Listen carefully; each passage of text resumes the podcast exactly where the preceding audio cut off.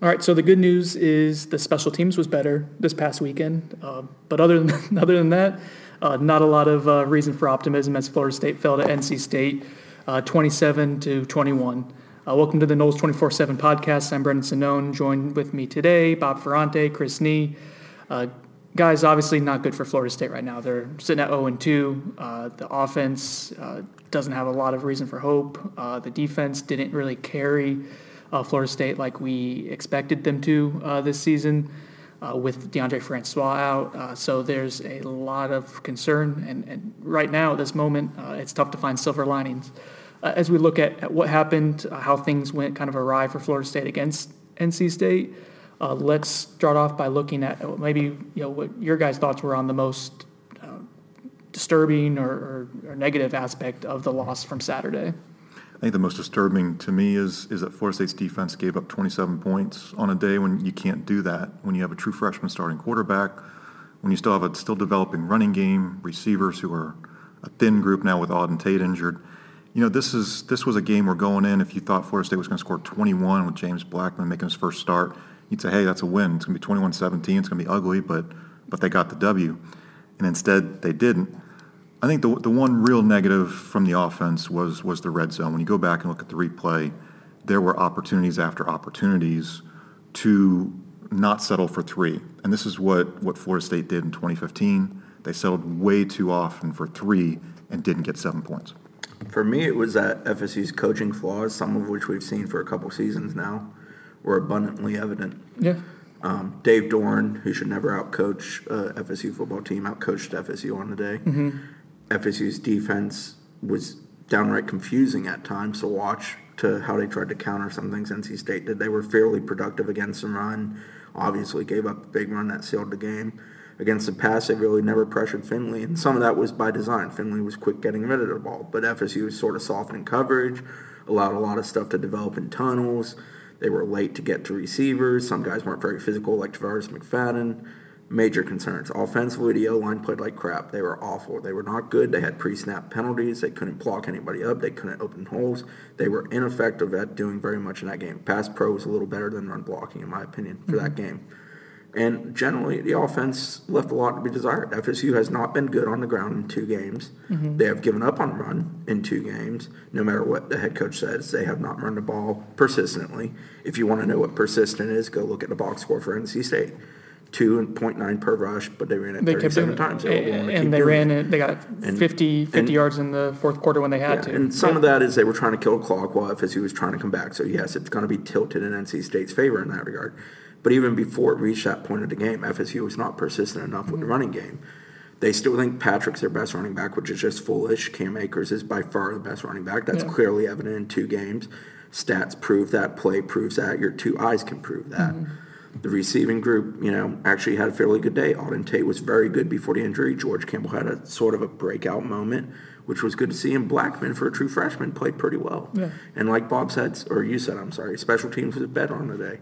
But in general, it was just, I rewatched it yesterday, and I came away disgruntled with what I saw. It was not impressive in any form or fashion.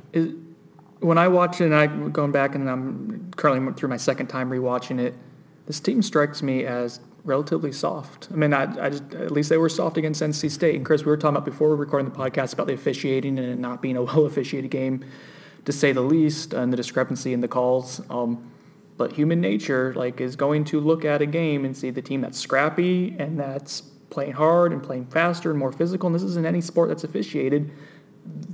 The edge goes to the team. It's natural human instinct to kind of look at a team that is working harder. And I thought Florida State was outworked for the majority of that game. NC State wanted it more. That sounds cliche, but they were more physical. They were more assertive. They were more aggressive. And listen, Florida State had a lot of energy and enthusiasm against Alabama, and it was going to have to manufacture some on Saturday, and it didn't. And to me, that's disturbing, that your defense couldn't manufacture to get up for that game. I think there was a point during the game where I looked at you and I said, hey, the sideline has some juice. Yeah. But this, I believe, was in the second half when FSU was trying to do something around the midpoint of the second half or third quarter. But that was the first time they had seen that. I mean, they came out of the gate and allowed 10 points to NC State, a defense that's supposed to be very good to potentially elite. walked out the door, allowed, what, 20-some-odd plays to be run on them and two drives, 10 points put on the board. 22 as a 10-play drive and a 12-play drive. You can't do that. And the offense went 3 and out in the meantime. Bob said in his column, you're supposed to be driving the bus, and they were asleep at the wheel. Yep. I mean, it was just pathetic, and that's on players, but that's also very much on Charles Kelly and Jimbo Fisher. That defense was not positioned to have a successful – there was no, like, piss and vinegar. Mm-hmm. They weren't an angry bunch. I mean, I don't like what NC State did with some of the cheapies. Mm-hmm. You know, the grabbing of Patrick's helmet and ripping it off should have been a penalty, wasn't called. But it was clear NC State was playing with an edge. They were a pissed-off, mean bunch. Yeah, and that's fine. Can we say that about FSU's defense? Because I don't think we can. Even against Alabama, when they played at a really high level and they were hustling against Alabama. There wasn't a lot of imposing fear into them, and we haven't seen that. And I think that 2015 defense had a little bit of that badassness to it, but Alabama naturally is going to bring out competitiveness. Yeah, exactly. But if you're going to be a great to elite potential defense, or at least a defense that should live up to the talent that's on this roster, that's natural. You should be naturally competitive, and they weren't. They gave up 10 points out the gate to an offense that really, you know, has some trickeration to it, but doesn't do anything really, really well. Mm-hmm. I mean, they had one broken 71-yard play in that game. What else did NC State really do where you went, man, that offense just clicking? They're really good. I mean, some of the stuff they did with Samuels was really, really cool with Jalen Samuels. Yeah, but they knew that was coming. Yeah, no, they did. And they force-fed Samuels. I mean, he touched it numerous times. He threw a ball. He ran it a few times. He received it a few times. They got him the ball on screen. But they did a lot of things to get the ball to their best player, and Florida State didn't show consistently that it had an answer for it. But outside of his 25-yard pass and a shovel pass that went for a touchdown, he really was relatively well contained. I mean, other than the play that led to a touchdown. But for the amount he touched and the amount, you know, NC State's going to run their offense through him, he wasn't the reason they lost. And he's not a game breaker. Had like 220 career receiving yards, came in and put up 110 on him with a 71-yard touchdown is a big reason they lost. And in general, the reason they lost is they just didn't play very well. No, Bob and I were down on the sideline. You were covering recruiting stuff at that time. We were watching some of the special team stuff, the guys fielding punts early on. And Bob looked over to me and said, like, they just seem kind of lackadaisical. And, yeah, there's only so much you can glean from that. But you kind of saw that too, Bob, right? Like, they didn't have that piss and vinegar from very early on. Now, whose fault is that? Is that players or coaches? That's systemic. I mean, that's both. I mean, yes is the answer to your question. Like that is not either recruiting the guy that's going to get up or not being able to motivate him to get up. So is it just naturally those guys aren't those alpha dogs that we've been led to believe they are sometimes? Or the coach is not putting them in a position to. I mean, you know, listen, it was a noon start, and it was... Don't go making excuses. No, okay. There weren't a lot of fans. I think there was a lack of leadership in that regard then. I mean, it doesn't matter whether the game is 8 o'clock on Saturday night with a packed house or 12 noon on a Saturday morning because I say that as if there are no college students coming out to fill the student section. Mm-hmm. Didn't have a lot of energy early on.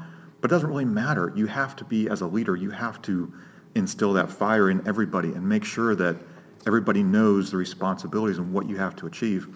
I think, you know, shifting gears a little bit, Jimbo preaches being situationally smart and winning third down, red zone. That's how you win games. Oh, and they sucked at it. FSU lost in the red zone. FSU struggled, was it 5 of 12, I think, on third down from a defensive standpoint. So I guess when I saw on the replay, we all probably saw it, but I saw a team that had NC State in third and long, third and 7 or more, and you think, well, this is a situation where Finley can't be successful because he's a dink and dink type of passer, but somehow every third and long, NC State dialed up something that was a little bit misdirection, caused a little bit of eye violation, but it seemed like it worked. Mm-hmm. And I was like, at some point, Florida State's got to figure out how to stop this. One thing I don't know. You're a better athlete. you gotta sniff it out sooner or later. What I think also gave me pause was the defense was a little bit too passive because they knew Finley was going to get rid of the ball quickly. It was almost like the defensive line was saying, okay, I'm going to stand here and then read and react a little too much.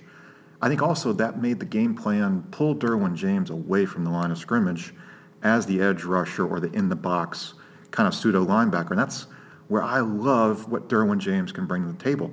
That's where he's successful against Alabama. When you play him as a deep safety, it's almost like he's the guy who makes sure that the bad play doesn't become the touchdown. Well, I don't want him in cleanup mode. I want him way up toward the box, being the eraser that he is, and making sure that some of these little quick passes don't become a first down. So on third down, bring him all the way up. Make him be out there and aggressive. And I just thought the defense was just maybe too passive in how it tried to do things. It just didn't feel right. Yeah, and going back and watching it, I thought the interior guys played pretty well. Naughty and Christmas both. I thought they had good days. Naughty's extremely good, and that's a big reason why NC State's rushing attack wasn't all that successful. And I thought Roe Hoskins had another good game. I said to Brendan earlier today, he's not a guy that makes flashy plays, but he's been very consistent. He's got 9 tackles in each of the last 2 games, 18 for the season. And playing close to the line of scrimmage. Good plays. Yeah. There's not many times I can point to him and say, man, he's the one at fault there. You know, but outside of those guys, there's not a whole lot of positives on that defense from that game. No, I mean, the pass rush was, and again, you said that earlier, Chris, it was kind of supposed to be a lot of quick. Yeah, it was neutralized by play calling. NC State was intelligent in that regard. But again, that's credit. It comes back to you saying NC State shouldn't be able to out-coach Florida State. And at a certain point, that's kind of what happened. I don't think any of us kind of can argue that. Be more aggressive with hitting their receivers, hitting the guys out of backfield, the guys they're going to try to throw it to, kind of stall plays in that regard, make Finley hold it for an extra second. I don't feel like FSU was very good at getting their hands up, being active with their hands, trying to deflect balls. Some of that was, guys kind of playing inside while Finley worked a lot to the edges, to the outside, and even to the flat.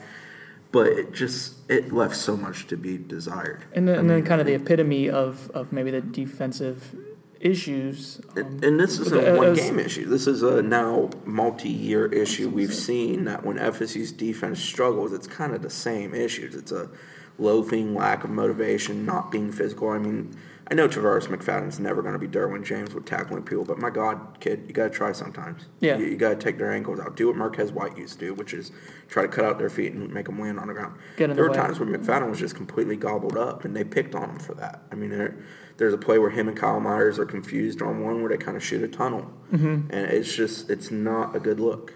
No, you can't be a good defense. I mean, hell, let's quit saying the word elite. You can't be a good defense if you're not willing to be physical. No, you're right. The physicality wasn't there, and like you said, Chris, this isn't a one-time.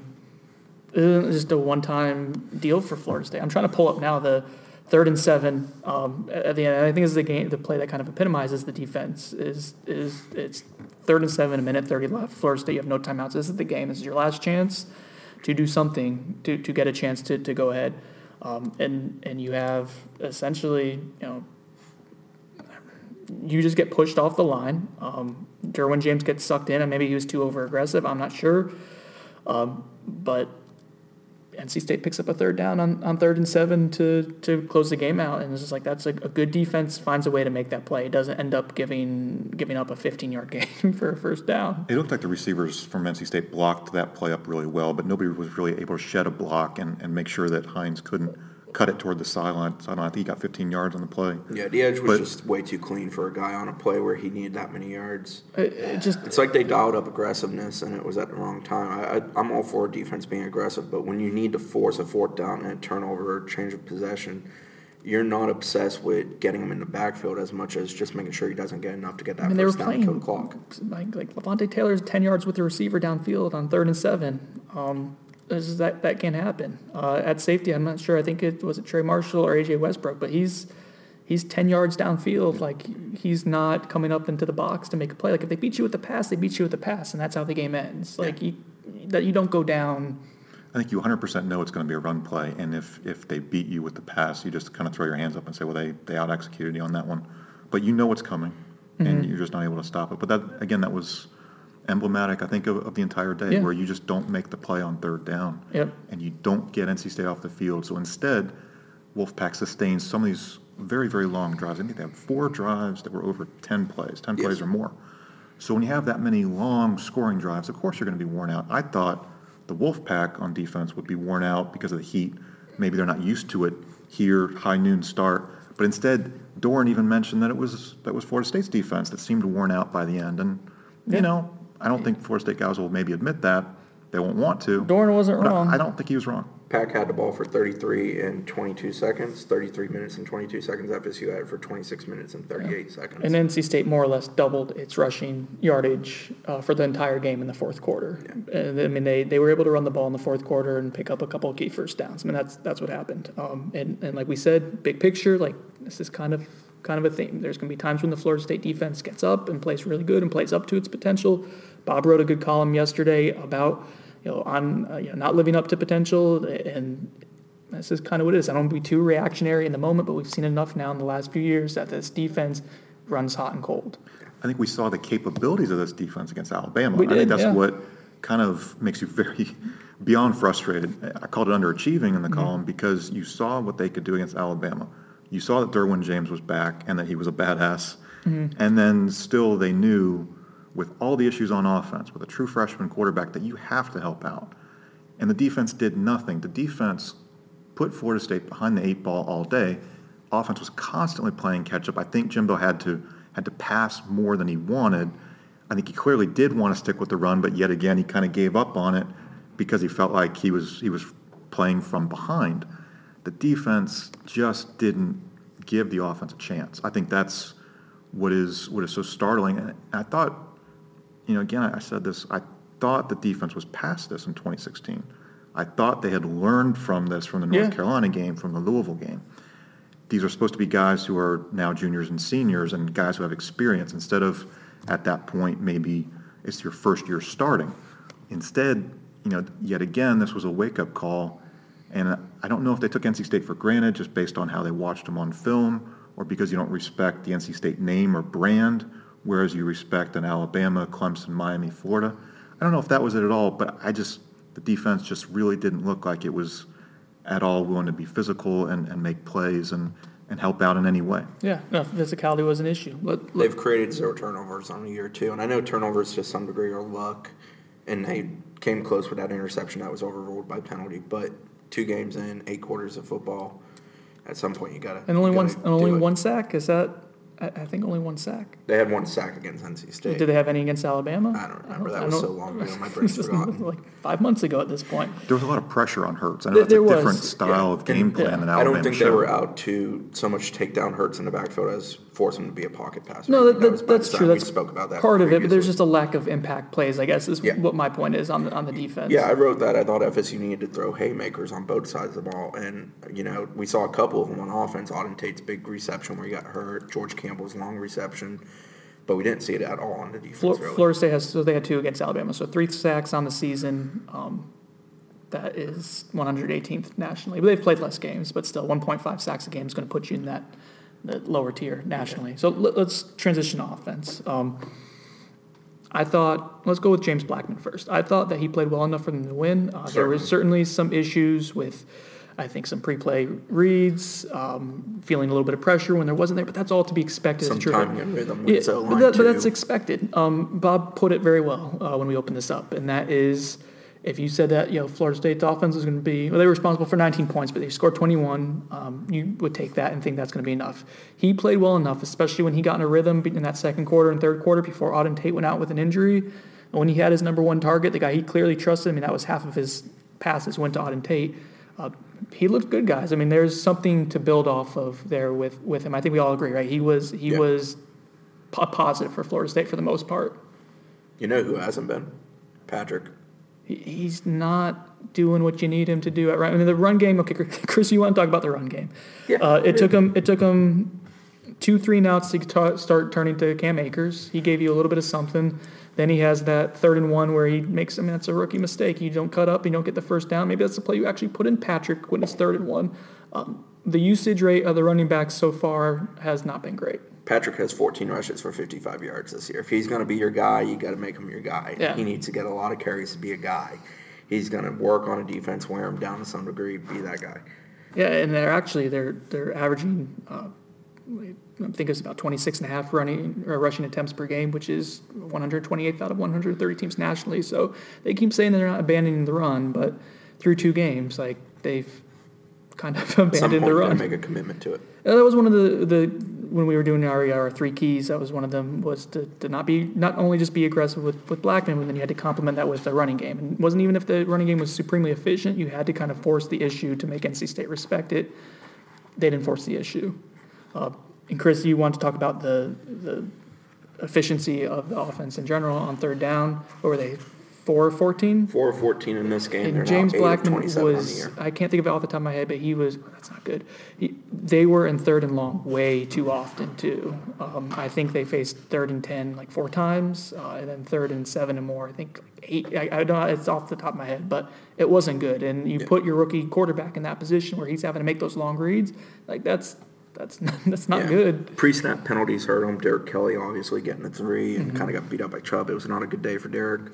Eberly had the one snap miscue, which I think was somewhat of a miscommunication between him and his quarterback, so I'm not going to pin that solely on Eberly, obviously. And then you had Keith Gavin, I believe it was, with the illegal motion. So that's, 5 examples right there of pre-snap penalties moving you behind the chains, and that offense can't afford that. You simply, when you have a freshman quarterback and your offense has yet to create any rhythm in 2 games, you can't do it. You have to play gain a little, then gain a lot. You can't play gain a little, lose a lot. You can't survive. You mentioned the penalties. It's so weird to me. Like the offensive line, like this has been an ongoing issue. You documented it well last year, the false starts, and it goes more beyond just a year. But it's weird. It's like they have one something early on, and then it just compounds and snowballs. I mean, they were really good against Alabama in sense of being efficient, not making just terrible miscues. And then you come into the NC State game. I don't know if it's Derek Kelly, playing in front of basically a home crowd, like his home crowd, like he's a local kid. If he had nerves, I don't know if it was, James Blackman being the, this. I think you mentioned just chemistry or pre-snap stuff, kind of. I don't know what it was, but you can't put your rookie quarterback in that position. You just can't do it. And I think you need to figure out who your feature back is now going forward. I think. The answer is obviously Cam Akers. I think Cam is the guy who can make the cut, who has the speed, who is dynamic, and who has some more physicality, honestly, right now than Jaquez Patrick. I mean, it looks like Patrick should be the physical runner. He is not as much. I thought he had some rushes that were quality as far as moving forward, extending the chains and such. But, again, Patrick is the complementary piece from what we've seen so far through 2 games. It's been 2 very good defensive fronts that they have faced. But Akers, from everything that he's shown us so far, he is your number one back. Doesn't really matter if you're a true freshman or junior. Jimbo says, doesn't matter, play don't care who makes it. Well, let's prove it here. Play don't care who makes it, and needs to go to a true freshman. Yeah, he's clearly the difference maker in that backfield. He's the guy that can make something happen. He hasn't broken off a long one yet. I think, 16? 16's the longest rush of the season for FSU. And that's Akers that had it. He had a 16- and a 14-yarder in the first quarter, and those were the 2 longest rushes to that point in the season. Patrick had a 14-yard rush later in the game as well. Yeah, so he at least is someone that can kind of make something happen. Patrick, I don't know, he certainly hasn't shown that yet up to this point. The other thing on the offense that I'm amazed by, or I shouldn't be amazed, but tight ends have been non-existent. Dude, that's where we're going to go. Izzo had the one target in this game where he kind of got sandwiched between 2 defenders. But other than that, they've just not been used. That little stretch against Alabama in the 2-minute offense with Izzo, and that's it. And in the Bama game, they used them a bit more as blockers, and I was surprised, honestly, they didn't use them more against NC State, especially with the success Chubb was having off the edge. And they had some success in that their first scoring drive against NC State, and they put in Akers as the feature back, and they put in both Saunders and Izzo, and they were able to move the ball. Like, they had success with balance. I think we're getting to, guys, there's a lot of stuff that didn't make sense, and they kept going to things that didn't seem to be working. Some of the long developing play-action plays with Blackman, kind of allowed NC State's defense to pin its ears back. Like, I didn't think the offensive line was terrible. I just don't think that they were in a great position for their skill. Like, there's a cap to what that group's going to do with a rookie quarterback. Comparing FSU's O-line to NC State's O-line in that game, I thought NC State's O-line was far superior. When you rewatch it, and you brought this up when we were talking earlier, off the podcast, that there's huge holes. Like, you watch NC State's rushing attack, there are huge holes where 3 linemen are blocking up in a triangle form, giving 2 holes for the back to shoot through. With FSU, those were kind of few and far between. They don't run that kind of, like, they're doing all these long these counters, they and these long development. They just can't whoop the man across. That may be it, but then that again comes back to something that's systemic. If you can't whoop the guy in front of you consistently, and Florida State's in a conference where the defensive line is pretty good, and you're scheduling out-of-conference games against Florida and Alabama that are going to be pretty good, like, then that becomes a systemic issue. And I think that's kind of what I think a lot of the fan base is getting aggravated. Sorry, not aggregated, although, 24/7 sports. We do some of that sometimes. That is something that is leading to some angst because it's been the same issues relatively consistently for at least a few years now. Yeah. When this offense hasn't had a dynamic leader and in-game manager like a Jameis Winston, it has these inexplicable games where it just bogs down. This wasn't terrible by any means against NC State, but it just – the issues, again, just kind of keep popping up over and over again. They're the same issues. Yes, exactly. They're the same issues relatively consistently. We're not going to go into Wake Forest too much here, guys. I don't think – we'll save that a little bit for later in the week if we decide to do one. This is big picture. This is looking at what Florida State goes from here. Is there a chance for this team to salvage this season? 0-2 certainly not good. And if you lose to NC State, I think all of a sudden that opens up the possibility to lose to a lot more teams that are better than NC State too. I think the optimistic view on this season is truthfully 7-4. So however you want to define that, for the amount of money you're paying the coaching staff and the roster talent you have, I think 7-4 is pretty damn pathetic. It's not good. And again, there was we talked about this and I wrote about it last week. There was a curve with having a true freshman quarterback. There was going to be a drop-off. But they didn't lose this game because of a true freshman. No, they didn't. But what it does is creates just a razor-thin margin for error. And you've said that too. That is probably added. There's the margin for error became increasingly thin, and that's what happens. You don't have a guy that can – I don't see the coaching issues that FSU has at this time changing in season because those coaches aren't. Oh, that's something that we should probably – people are asking about. No, I don't either. I don't think that's going to happen. And they do have coaching issues. Like, it's the elephant in the room. I'm not trying to say any coach is not good. I covered Jody Allen. That's what a horrible coach looks like. Jody Allen didn't know what the hell he was doing. FSU doesn't have a Jody Allen on this staff. Yeah. But there are clearly spots on this FSU staff where they can do better. Well, if you ask those coaches, honestly, are they maximizing the effort or maximizing the potential and getting the most effort out of the guys that they have, these top five recruiting classes nationally? The answer, I think, would have to be no. Like, they're not maximizing the skill set that they have consistently enough. And listen, not many teams are going to do what Alabama does, and that's kind of the gold standard. But the issue is now all of a sudden, that's in the Southeast. Clemson, in your same division, is doing it, and they look damn good right now. And they're recruiting quarterback well, and they're recruiting defensive linemen well. If they keep doing those things consistently, they're going to remain a very good upper echelon program. So that's the issue. It is not just that you're not maximizing your potential. You're not necessarily moving forward with, the competition that's directly around you. I think you asked earlier, is this season salvageable? And I kind of agree with Chris. I think 7-4 is kind of the most rosy, optimistic view. At this point, any game is winnable, with the exception maybe of Clemson. I think any game is also losable. So you get into these, like you said, razor-thin margins where FSU has to go on the road against teams that it should beat, such as Wake Forest and Duke and Boston College. And those are games that, by all accounts, you should win those games. Doesn't matter if you have a true freshman quarterback or not, but now you look at them and you go, oh boy, if something goes wrong early or if the defense doesn't decide to drive the bus again, this could be a long day. I don't think this team totally falls apart. That's our 30-minute timer that we're rambling too much on. I don't think this team totally falls apart and say it misses a bowl game and doesn't hit 6 wins. But I think the defense and the leadership have to decide that they're in it. And it's either for yourself, your teammate, your coach, the name on the jersey, whatever reason you want to choose, all the above. But figure out what your season is all about. Jimbo talked about playing for pride last year, and it's amazing that we're going through the same thing of, are you going to play for pride yet again? But that's the situation you're in. You are 0-2. You are what you are. And now it's time to play and decide if you want to go in the tank and win 5 or try and make a push for 7 and win a bowl game. And it's a crazy spot to be in yet again in September, but that's where it is. In all fairness, last year it was October 1st that they were 3-2. They did get out of it last year. Right. I think that's the one thing that certainly Jimbo's going to look at. But it's like no lesson was learned. No, I mean, that's, again, we're seeing this is just like Groundhog Day, man. It's just the same thing. Real quick, before we wrap up, I'm just going to go down the schedule real quick. FSU's 0-2. You need 6 wins to be bowl eligible, right? You don't have 11 or you don't have 12 games now because of the ULM, which would have been Delaware State, yes. So Delaware State. So let's go down the list. At Wake Forest, I'm not counting that as an automatic win. I'm not at this point. Wake Forest is 4-0 and senior heavy, so, and it's at Wake. It's the lowest point spread at the start of the week for Wake Forest in the Fisher era. Because it's at -8 or FSU given 8. And honestly, Florida State always struggles up in Winston-Salem, but seems to blow out the Deacons here. There's no big crowd advantage up there, but they don't seem to play very well in Winston-Salem historically. Same thing. You don't walk in the Deacon Tower and just walk out with a victory. It's Snuggy Hill, man. It's crazy. 2011, they struggled and lost after losing 2 games. Yeah, that's 2015.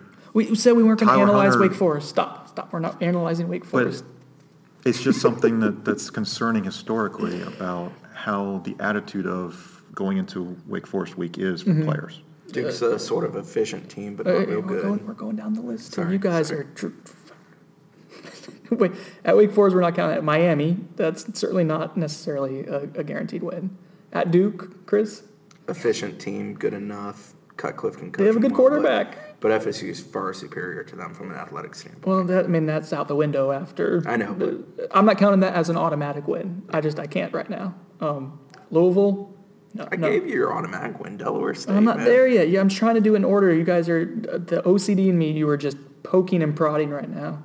At Boston College, they probably win that, right? Well, it's a Friday night. 7-6. Yeah. It's gonna be a blast. Syracuse, I think, is realistic. That's a win. That's at home. At Clemson. Delaware State. There you go, Chris. Yeah. That's 3. And they'll still beat Florida, too. And do we want to count? So even if we give them Florida, man, that's 4 that you just say. Just make sure it doesn't come down to the last play, because somehow Florida pulls it out of their ass on the last play. You're going to throw an 80-yard Hail Mary and pretend that it wasn't a Hail Mary. It will bounce off a helmet, go an extra 10 yards, and be caught in the back of the end zone, somehow toe-tap to win it. What I'm saying, man, is like the ACC is not a cakewalk, and maybe that's partially why Florida State's struggles are becoming more pronounced. It's because those gimme games aren't quite gimme games like they were, in 2013 and even a good part of 2012 outside of that NC State debacle. Only team with comparable talent to FSU in this league is Clemson. But you're right. And Louisville's next up, but there's a gap. And Miami's closing it. Yeah, and Miami has definitely closed it. UNC last year was more talented than this year, especially from an experience. So that's the issue too, is the teams that are closing the gap. You play all 3 of them, or at least Clemson, the gap's closed. It's all 3 of them. You have to play them every single year. The quality of the coaching hires the last couple of years in the ACC has kind of neutralized a little bit of that recruiting advantage as far as Florida State and Clemson being loaded up on 4 stars and 5 stars. You've got guys like Mark Richt, and we trashed Dave Doeren, but he outcoached the FSU staff. Clawson has really improved Wake Forest. Yeah. Cutcliffe has brought Duke from a spot that they hadn't seen since the Spurrier days in the 1980s. So this is a conference that has been elevated through coaching success. They have poured some money into infrastructure improvements, such as Miami doing the IPF down there. But we've seen coaches kind of bring this conference up to a level where each week is a little bit of a mystery, I think. Man, there aren't a whole lot of gimmies left for Florida State, and that's to that credit because of what the ACC is doing with building its infrastructure, upgrading coaching, which is upgrading, rosters, and it's just there's not a lot of gimmies left for Florida State. Like, they're going to have to be really precise, and I don't think this year just goes completely down the drain, but there is obviously now a realistic possibility that things could bottom out. And with that, I want to leave you guys on that really high note, because I think we've said all we can say. It's not great. There's reason for optimism, but certainly Florida State has a lot of areas where it has to improve in, or else things can get really bad. Thanks for joining me, guys. Everyone at home, thank you for listening to the Noles247 podcast. I'm Brendan Sonnone, and we'll talk to you later.